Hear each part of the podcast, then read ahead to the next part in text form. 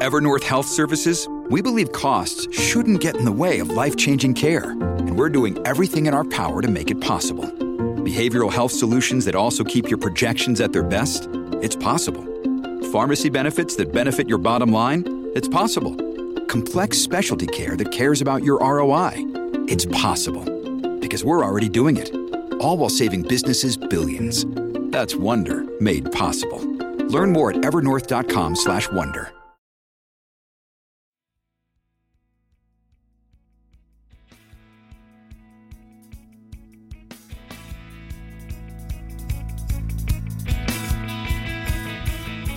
Welcome to Puro Politics, the political podcast of the San Antonio Express News. My name is Gilbert Garcia, Metro columnist, and I'm joined by Carrie Clack, columnist, editorial board. Nancy Preyor Johnson, deputy editorial board editor. And we're really happy today to be joined by a special guest, um, U.S. Representative Colin Allred. He's a three-term congressman. He was uh, he represents the the Dallas area and was uh, he defeated an 11-term Republican incumbent Pete Sessions in 2018 uh, in what was, I think, seen by many people as a big upset. And he's now running for the U.S. Senate seat uh, held by Ted Cruz. Congressman, thank you so much for being with us. Yeah, thanks for having me. I wanted to start off by asking a, it's a question you you I know you get a lot, but uh, you you had to fight really hard to get that congressional seat, and a lot of people, not that many people, probably thought initially that you were going to be able to to pull that off. And um, to to challenge uh, Ted Cruz in what has been a dominant a state dominated by uh, the Republican Party is is a tall task. I know that you have you have a lot of concerns about the way uh, you know he's represented the state of Texas in the U.S. Senate. But what made you decide that you wanted to be that person? Because a lot there are a lot of Democrats in Texas who have objected uh, to uh, you know his his time in the Senate and how and how he's he performed, but not everyone decides to actually throw their hat in the ring. Yeah, that's right. Well, you know, I felt very strongly that we can't afford six more years of, of Ted Cruz in the United States Senate representing us, and I think not representing us. Uh, and I feel similarly to the way I did uh, when I ran in 2018 against, you know, a 22-year incumbent, as you said, uh, somebody who had been unopposed in the previous election and that nobody thought could be beaten, but I thought did not reflect the community that I was born and raised in. And I'm, you know, I'm a fourth generation Texan. I was you know, raised by a single mother in Dallas. You know, played football at Baylor. Uh, my family uh, is from Brownsville. You know, I think I know who we are, and I don't think that uh, we are who Ted Cruz says we are. Mm-hmm. Uh, and I want, I also have a record of running and winning in these tough races, and I know how to do it, and I know what it takes, and and I'm, I guess you could say, battle tested, uh, and uh, I think we're ready. I, I'm concerned with, you know, a lot of folks talk about how long it's been since we had you know, a Democrat win statewide, but I'm concerned with where we're going. And I think we're a dynamic, diverse state that's growing incredibly rapidly, that has so many things uh, in our favor, but our political leadership's not matching up to that in many ways. And I think Ted Cruz is number one in terms of not representing or reflecting the state that I know and the state that we're becoming. Ted Cruz uh, has obviously been a big supporter of former President Trump. This week, uh, the former president was indicted for the fourth time. This was in Georgia, and this is the second indictment that uh, deals with his actions surrounding the the 2020 election and his refusal to accept the results of the 2020 election. And I think one of the the byproducts of the Trump era um, has been that we've seen uh, sort of belief or, or, or, faith in in many of our institutions has been diminished because of a lot of the attacks that we've seen from him and his allies. We've seen uh, a, a, loss of faith um, in uh, the, our election system, in our judicial system, in the media, uh, in our intelligence community, and I, I, guess I wondered, you know, how deeply you're concerned about. Uh, you know the possible long-term effects of this if people no longer believe in things that we we we generally all could. There was a consensus on. We had flaws with the election system, but we all basically believed in the election system or believed right. in the judicial system. Yeah. What are your concerns about that? Well, I was a voting rights lawyer before I came to Congress, and I actually think that, as John Lewis would say, the right to vote in our democracy is sacred, mm-hmm. and that we have to protect it uh, really at all costs. It's the basis of all of our benefits as Americans, uh, and I, I while I'm concerned about uh, the reaction uh, to the to these indictments, I'd also be concerned if there was no accountability for trying to overturn an American presidential election. Mm-hmm. You know, I was in the Capitol on January 6th uh, when the mob was trying to break in. Uh, I was there for the certification of the votes. Uh, and I remember Senator Cruz objecting uh, to those results. Uh, and then we, we split into our, our, different houses. We're going through a debate of the Arizona results, and the debate kept getting interrupted uh, by alarms and sirens. And I started getting texts from my staff and from mm-hmm. my wife asking me where I was. You know, I was a little bit annoyed to be honest with you because I was trying to work and I thought I'm on, I'm on the House floor. I'm in the mm-hmm. safest place in the country outside of maybe the White House. Mm-hmm. But they were, of course, watching a very different story playing out on TV. They were seeing a mob that was breaching the Capitol. And I sent my wife a text that I never would have to expect to have to send uh, in this job. She was seven months pregnant at home with our son, who wasn't yet two, Jordan. Just seven months pregnant with our son, who was going to be born, Cameron. Uh, and I sent her a text saying, you know, whatever happens, I love you. Because at that point, we had locked all the doors. We'd barricaded the doors with furniture we used to hold paper. Mm. The doors that the president usually walks through when the sergeant at arms announces them for the State of the Union we were barricading, the glass was being broken, and it looked like there was no way out. And so I took off my suit jacket because when you're a former NFL linebacker in a room with a bunch of legislators, they're looking to you probably to protect them uh, in a physical situation like that. And I took off my suit jacket, which actually is a violation of our house rules. I'd never done that before, and was prepared, uh, you know, for whatever's going to come. You know, and I think we came very close that day to losing our democracy, much closer than I think we still even have kind of fully wrangled with as a country, as Texans.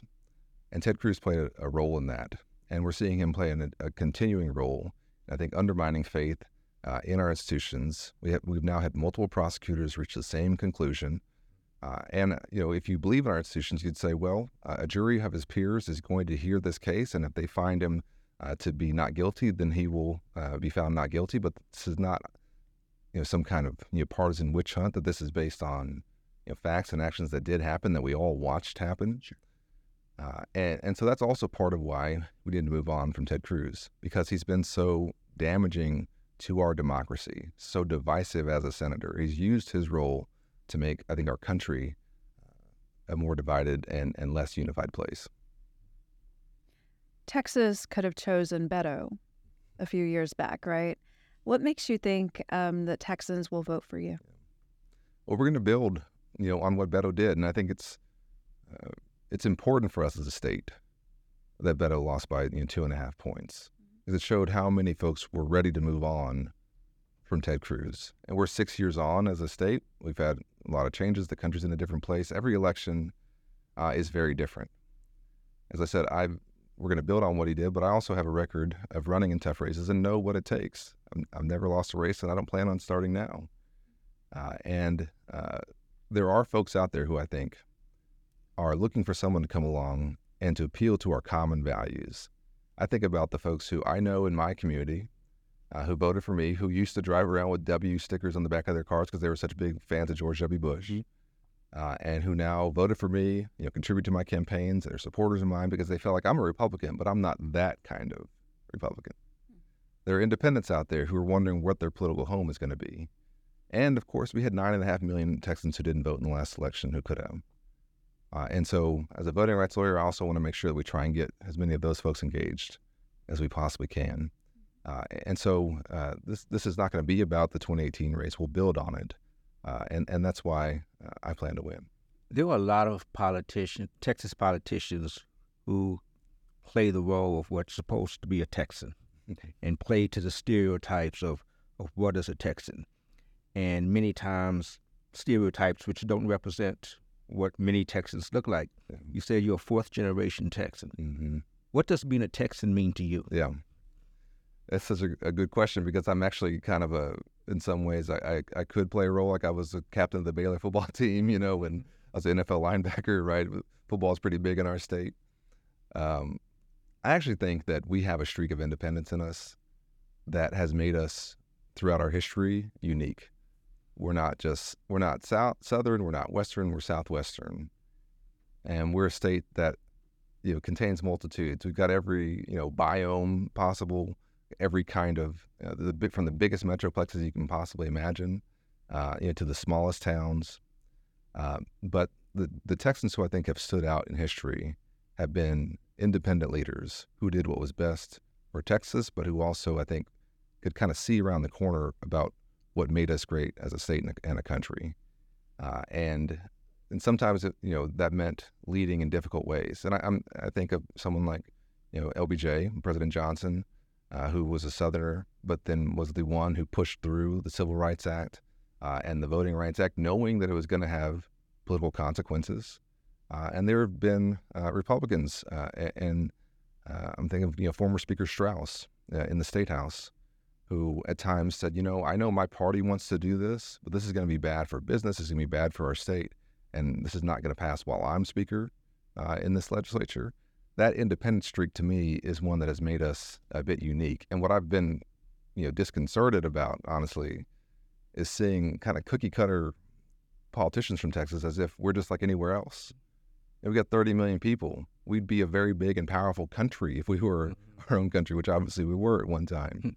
Uh, and we need folks who are not just trying to, you know, uh, you know, I, I guess suck up to, to Donald Trump or someone like that, but who will lead for Texas understanding uh, you know who we are, and and so to me that independent streak is what has defined us, and so it's all it's what made us I think uh, one of the most interesting places that there there possibly is. One of the things that I think makes this this period, the last three years or so, a really con- confounding political period is that I think it's we've seen the most extreme, uh, vitriolic, uh, partisan rhetoric yeah. out there. But at the same time, there have been some important uh, bipartisan bills that have been signed into law. I'm, I'm, thinking of the infrastructure bill, Safer Communities Act, microchips bill. Um, but there's still there's frustration, uh, certainly on, on the Democratic side, um, that that there are other things that haven't been uh, passed. And your uh, primary opponent, um, uh, State Senator Roland Gutierrez, has talked about his support for eliminating the Senate filibuster, which has probably uh, blocked certain things from from uh, uh, Democrats from getting certain things uh, through Congress. Where where do you stand on the filibuster? Yeah.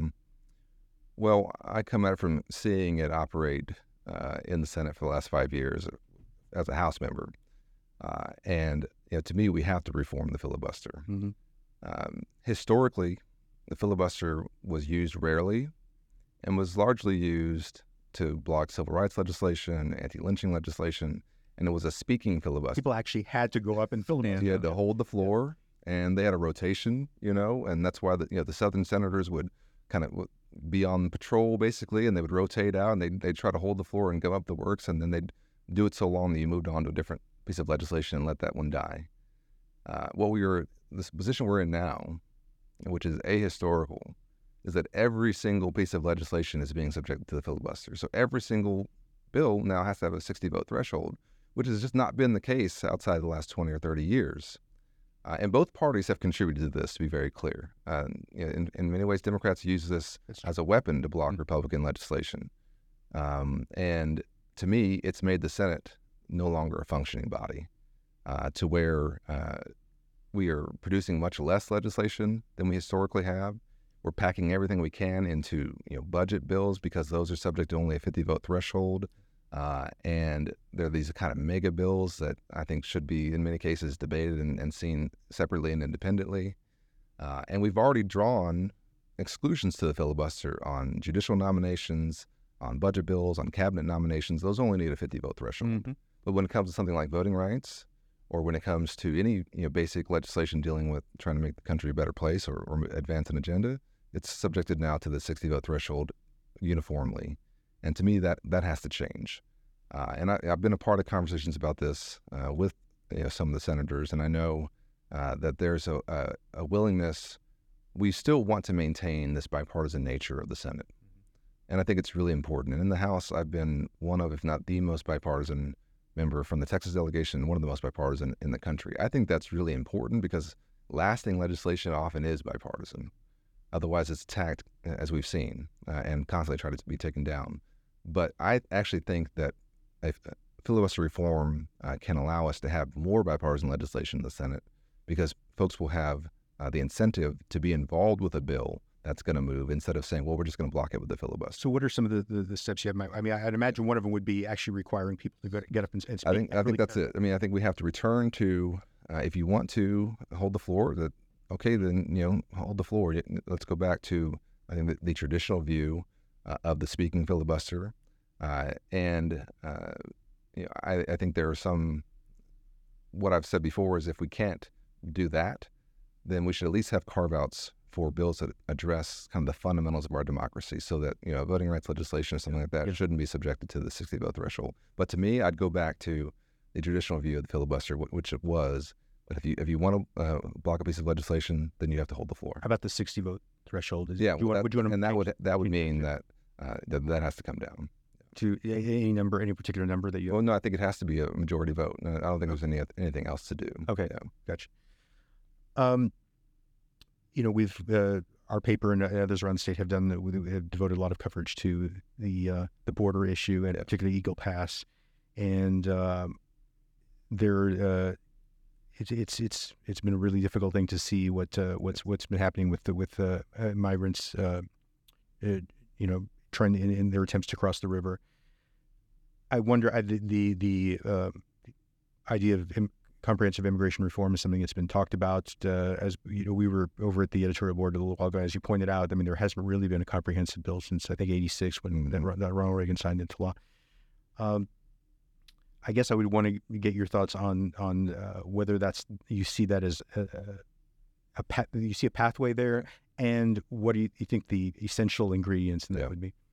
Well, uh, as I said, my family's from Brownsville. Uh, my grandfather was a customs officer. I don't think of our border communities as a place that you go for kind of a political safari, mm-hmm. where you go down there uh, and you try to, you know, you kind of get in the in the you know brush and you point out problems and you say, well, there, there's migrants there. That's not the job of elected officials yeah. to pass legislation to actually do something about it and to help these communities because they are bearing the brunt of our inaction in Washington.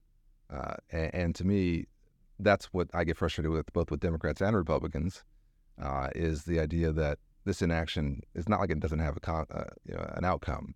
It leads to uh, county resources, municipal resources, charitable resources being stretched to the maximum in these border communities. And what the governor is doing, I think, is is not helping at all, and it, it's crossed over into barbarity.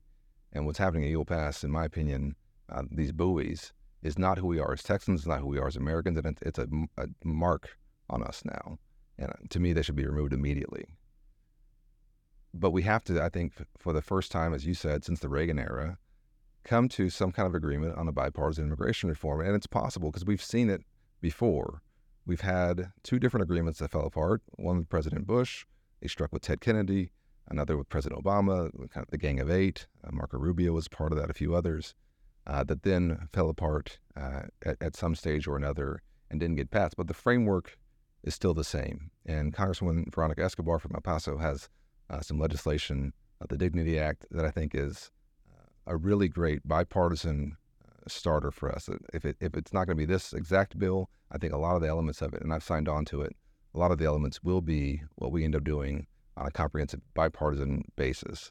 It has uh, elements of border security because every country does have to secure uh, its border. But part of border security that I think we don't talk about enough uh, is that our Border Patrol agents are being asked to do things that are not within really the scope of what they normally would be doing or what is really their job in terms of securing the border because it's it's so much administrative because we have so many slowdowns uh, and we have so many uh, inability to process uh, folks and to, uh, to, process asylum claims uh, and the wait time for that is unacceptable.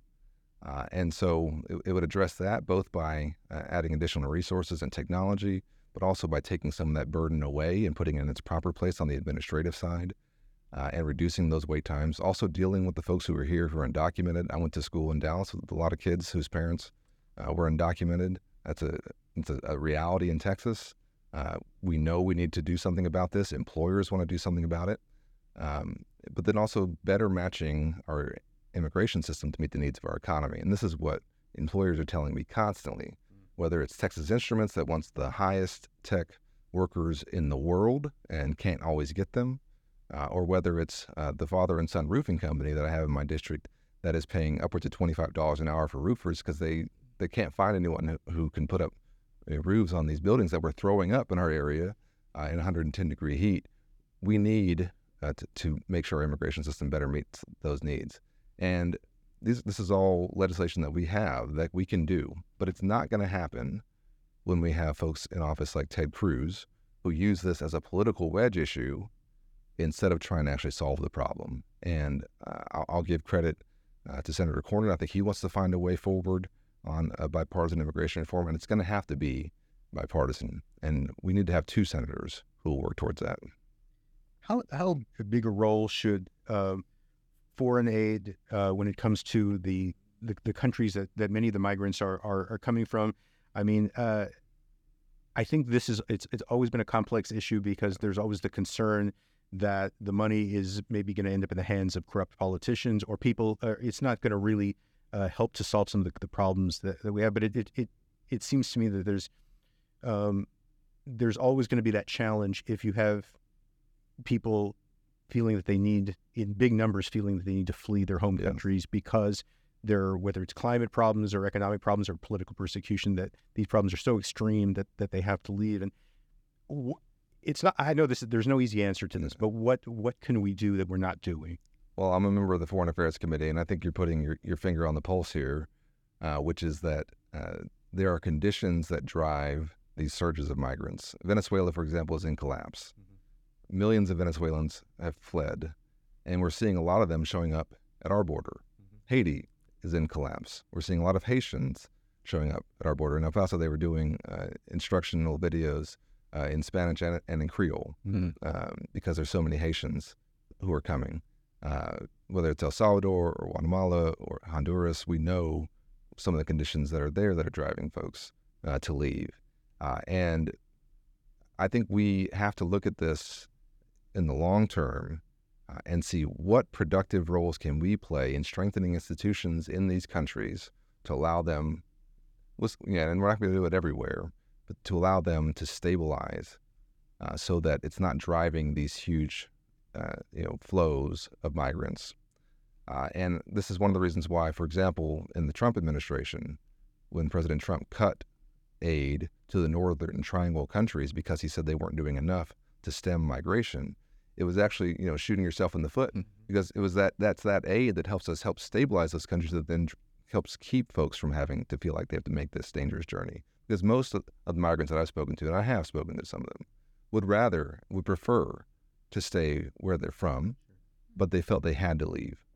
Uh, and I think uh, I also think that we need to do more on what the Biden administration has started to do, which is uh, this process of saying, don't come to the border if you want to make an asylum claim this is not the appropriate way to make your asylum claim. There's an app. Uh, you can use this. We'll have processing centers that will open in your country where you can make your claims there. And I understand that there's some folks who will still feel that they're fleeing for their lives, and that might not work in every case. But uh, the uh, what we want to do is stem folks feeling like that the only way is to engage with one of these coyotes or engage with one of these criminal uh, enterprises that are you know, basically human traffickers that we're promising them things that they can't actually do to get them in the United States, that are taking their life savings and th- then dumping them uh, on the Mexican side of the border and, and just saying you're on your own. Uh, and that's creating destabilization in Mexico as well. Uh, and we need to address this. And so we, we have programs that actually do this around the world. Uh, we are not able to solve all countries' problems, as you know.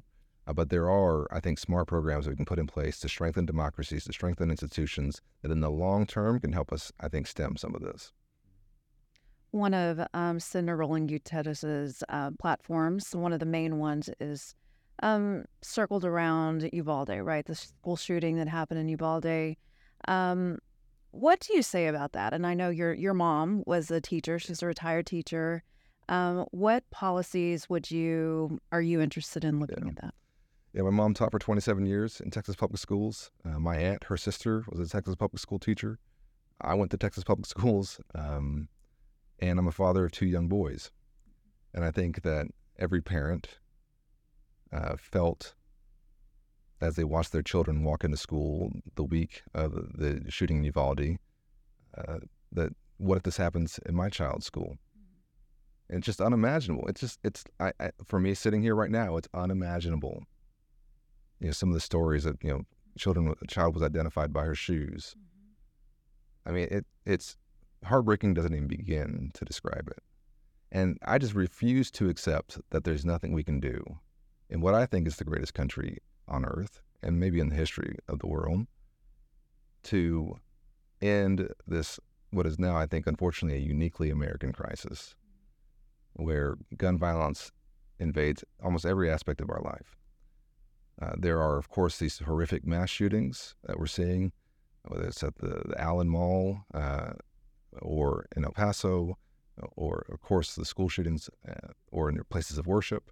There's also the daily toll of gun violence. You know, I went to a high school in Dallas where we had metal detectors that you walk through to, to try and catch the guns that they knew were still getting into the school. They checked your bags. I had friends who, you know, uh, died from gun violence when I was growing up. Uh, and this, we have to be able to do something about this. And I am proud that for the first time in 30 years, we passed uh, some gun violence prevention uh, at the federal level uh, that Senator Cornyn helped lead in the Senate and that I was a part of in the House that had some important provisions around, around allowing states and helping them set up their own red flag laws, uh, closing the boyfriend loophole, strengthening some of our background check, background check systems. That is important, and I hope we can build on that and find some consensus as a community and as a state. Uh, and I particularly think around kids, to, to your point, we don't let you drive full speed through a school zone. Hmm. We make you slow your car down. We make you put a special kind of car seat in your vehicle to protect your children. Mm-hmm. There's obviously more we can do to protect our children from gun violence as well. Mm-hmm. Uh, and uh, to me, it begins with reducing the overall gun violence in our communities. Um, but also, of course, we need to make our schools as safe as possible. What I have been concerned with in the past is that some of these come as unfunded mandates for schools that are already struggling to pay for their own uh, re- uh, requirements. So we can help with that. Uh, but we're not going to be able to do anything about it until we address the overall level of gun violence. And I do think there are common sense steps from universal background checks, red flag laws, raising the age, that and safe storage that have the support of the vast majority of Texans and Americans, and that we can all agree on, and that don't in any way infringe on anyone's Second Amendment rights. Mm-hmm. What sets you apart from Roland Gutierrez? Well, as I think I've always, in races like this, kept my focus on uh, the incumbent who I think is not doing the job. Uh, in this case, I am laser focused on Ted Cruz. But I think the determination that will have to be reached is uh, uh, two things. Number one, who is best positioned to be able to beat Senator Cruz and who can actually do that, who has a record of winning in these tough, high profile federal races, which I do. As I said, I beat a 22 year incumbent to get into Congress, had, I think it was a $25 million race. Uh, you know, huge numbers of you know, attack ads and things like that spent against me. Had a tough reelection. I know what it takes to win in races like this. But also, my experience uh, at the federal level has shown that once I become our senator, I will get things done and I'll do it in a way that brings people together. I have the kind of uncommon distinction of having been both endorsed by the U.S. Chamber of Commerce, which is the biggest major business uh, organization at the federal level in both of my last two elections, and by leading labor uh, unions like the AFL-CIO. Uh, it's possible to bridge some of these divides. As I said, I've been named the most bipartisan member of the Texas uh, congressional delegation. It's possible to find that common ground, and at a time when I think, in many ways, our social structure is being strained to its max. I think that's the kind of senator we need, and I think also that there's a hunger out there from folks to hear about the things that unite us more and I just get it from my background as an athlete. Because I mean, in, in football, you walk into a locker room, we're coming from every different background. You've got to find a way to get together and work towards a common objective. You can have the, the, the most country boy you've ever seen sitting right next to and being brothers with a kid who's never left the inner city. It's possible. Uh, and I think we need some of that uh, in the Senate. And so that that's my pitch. It's not about anyone else. It's about what I think I can do. Um, I know that you were uh, involved in trying to uh, secure the release of uh, your fellow Baylor Bear, Brittney Griner, from Russia after she was arrested last year. And I think you were part of a congressional delegation that met with the Ukrainian President Zelensky last I, year. I also went to Ukraine. Uh, yeah, Yeah. met with him in Kiev. Yeah. And this is you have you've been a, a supporter of U.S. aid to Ukraine uh, in this since the the Russian invasion happened. Um, as you know, there is some there's been some political pushback against this, or people who are concerned either about the the the danger to the U.S. that this could lead to full full scale uh, war involving the U.S. Um, some are concerned about the fiscal cost, and then there there are people who just uh, don't think Vladimir Putin's that bad, or they don't, or they don't believe Yeah. President Zelensky. Glad you said that because I was going to say there's some people who just support Putin. Yeah, or they or they don't think that President Zelensky is, uh, you know, Mhm. uh, is uh, the, the heroic figure that that he he is meant to portray as. So anyway, you, this is a, a, ch- a political challenge, and uh, Yeah. and it's a funding challenge for Congress going forward. What's what's the case when it comes up? If it Yeah. comes up, what is the case that you make Yeah. on behalf of the U.S. supporting Ukraine? Yeah. Well, I'm a believer in a, in a big America that's the leader of the free world. Uh, an America that, if a democracy is invaded by their autocratic neighbor, helps them defend themselves. I think that's consistent with our history. I think it's who we are. And let's be very clear what we've done here is without putting a single American boot on the ground or without putting any Americans in any danger, we have equipped the Ukrainians to basically fight to a standstill and even, in my opinion, defeat because they've already defeated the objectives of the Russians. Uh, one of the largest, uh, you know, militaries in the world. And when I went to Kiev and when I was in Ukraine uh, about a month before the invasion, it wasn't so much the leadership that I was impressed by; it was their sense of uh, their own country, uh, their sense of identity. I met a young woman who told me I, I asked her, uh, "What are you going to do uh, if the Russians invade?" And she said, "Well, I'm going to get my white wine and my Kalashnikov, which is the AK-47, and I'm going to defend my country." And at the time, I thought, well, yeah, maybe that's just talk. Well, a few weeks later, we saw lines of Ukrainians around the block lining up to be armed to defend their country. And the predictions were that within three or four days, the Russian tanks would roll into Kiev. And here we are, you know, uh, over a year and a half later, and uh, they they are actually pushing them out of their country. And so I I think we owe and should continue uh, to support these brave Ukrainians in their fight against an autocratic neighbor who just wants to reconstitute the Soviet Union. It's also in our national security interest uh, to do this. Uh, I think we will set a we're setting a standard now that we won't allow this to happen, but the alternative would be that we that we set the standard that we would allow it to happen.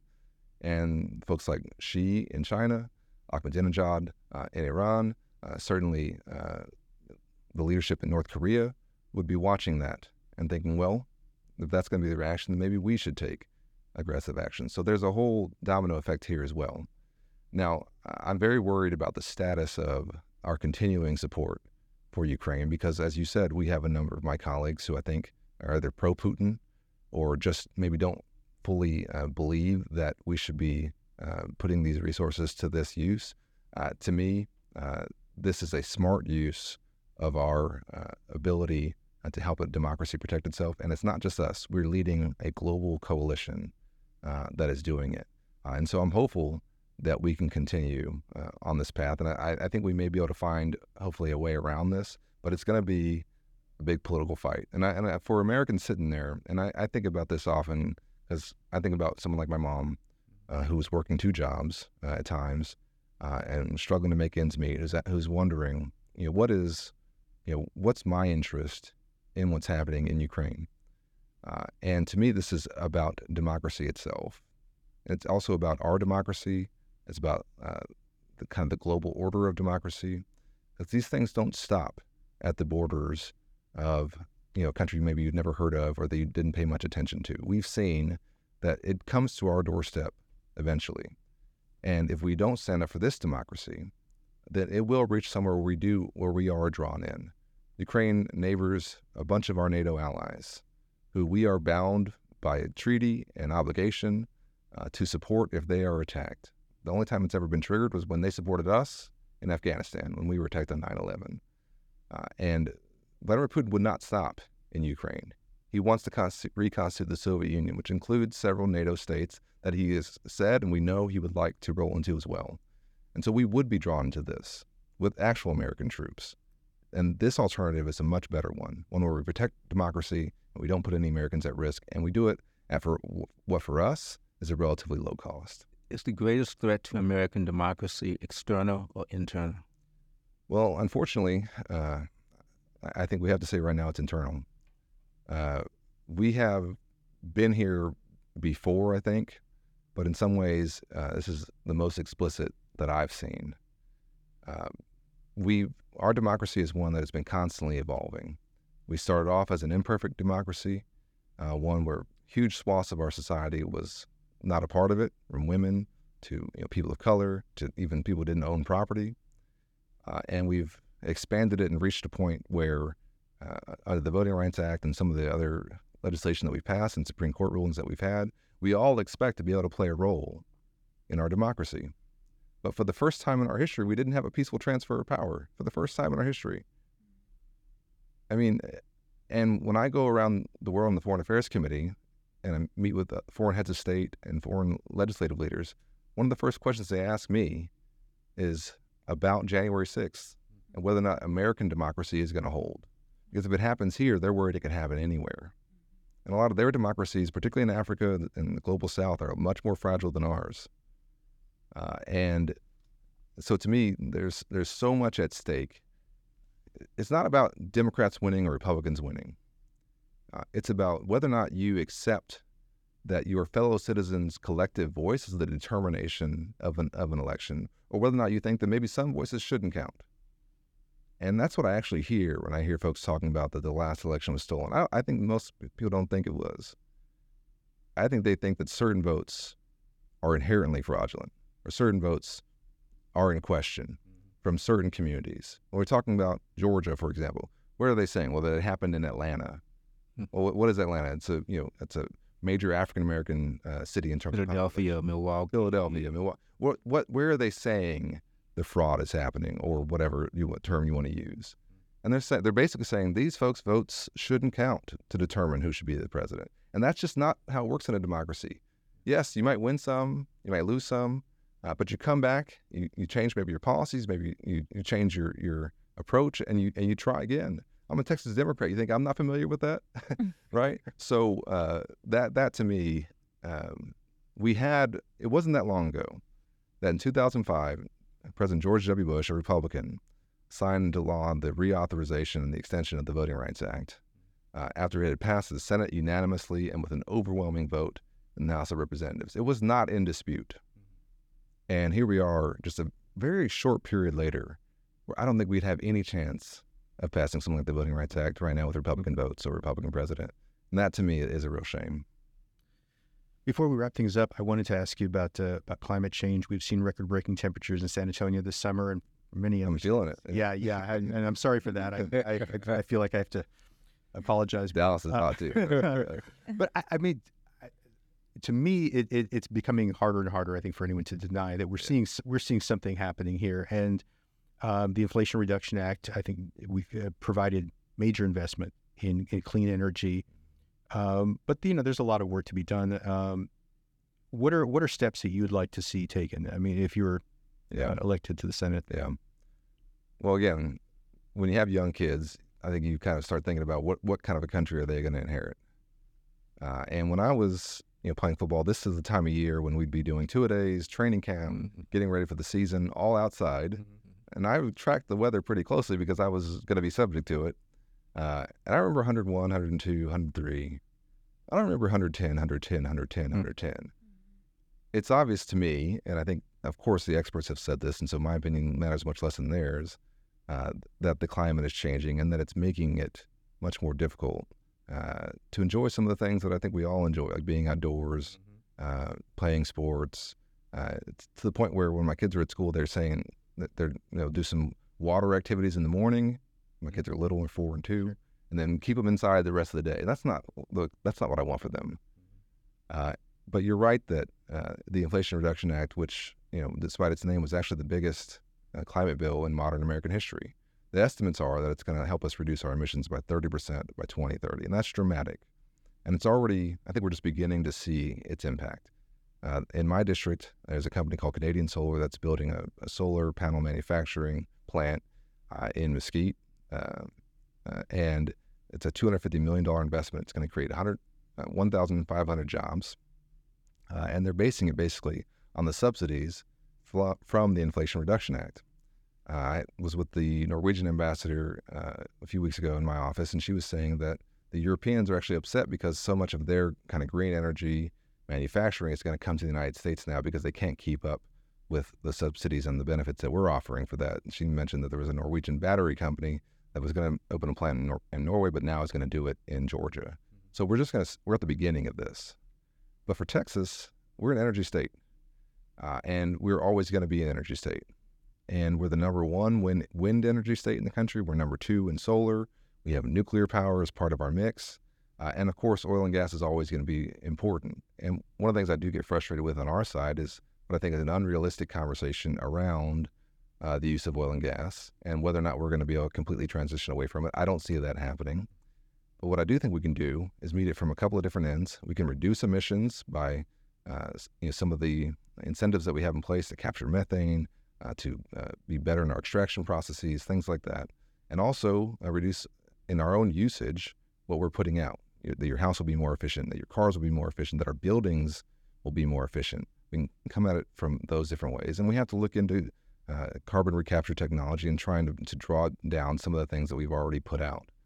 Um, but we're always going to be an energy state, and I think that's the, for Texans and for someone who represents Texas in Congress and wants to represent us in the Senate. I'll always also make sure that I'm protecting our economy, uh, and that to me this is about growing our energy economy, not taking away jobs, uh, and that's what this, I guess, if you want to use the word transition, will be that we create more jobs in this in some of these fields but I don't see it taking away. And it doesn't have to be taken away because our, our energy needs are actually just going to continue to grow. Congressman Allred, thank you so much for being part of the podcast. Yeah, thanks for having me. I appreciate it. And for everyone listening in, hope you're doing well, and we'll be back with you next week. Take care.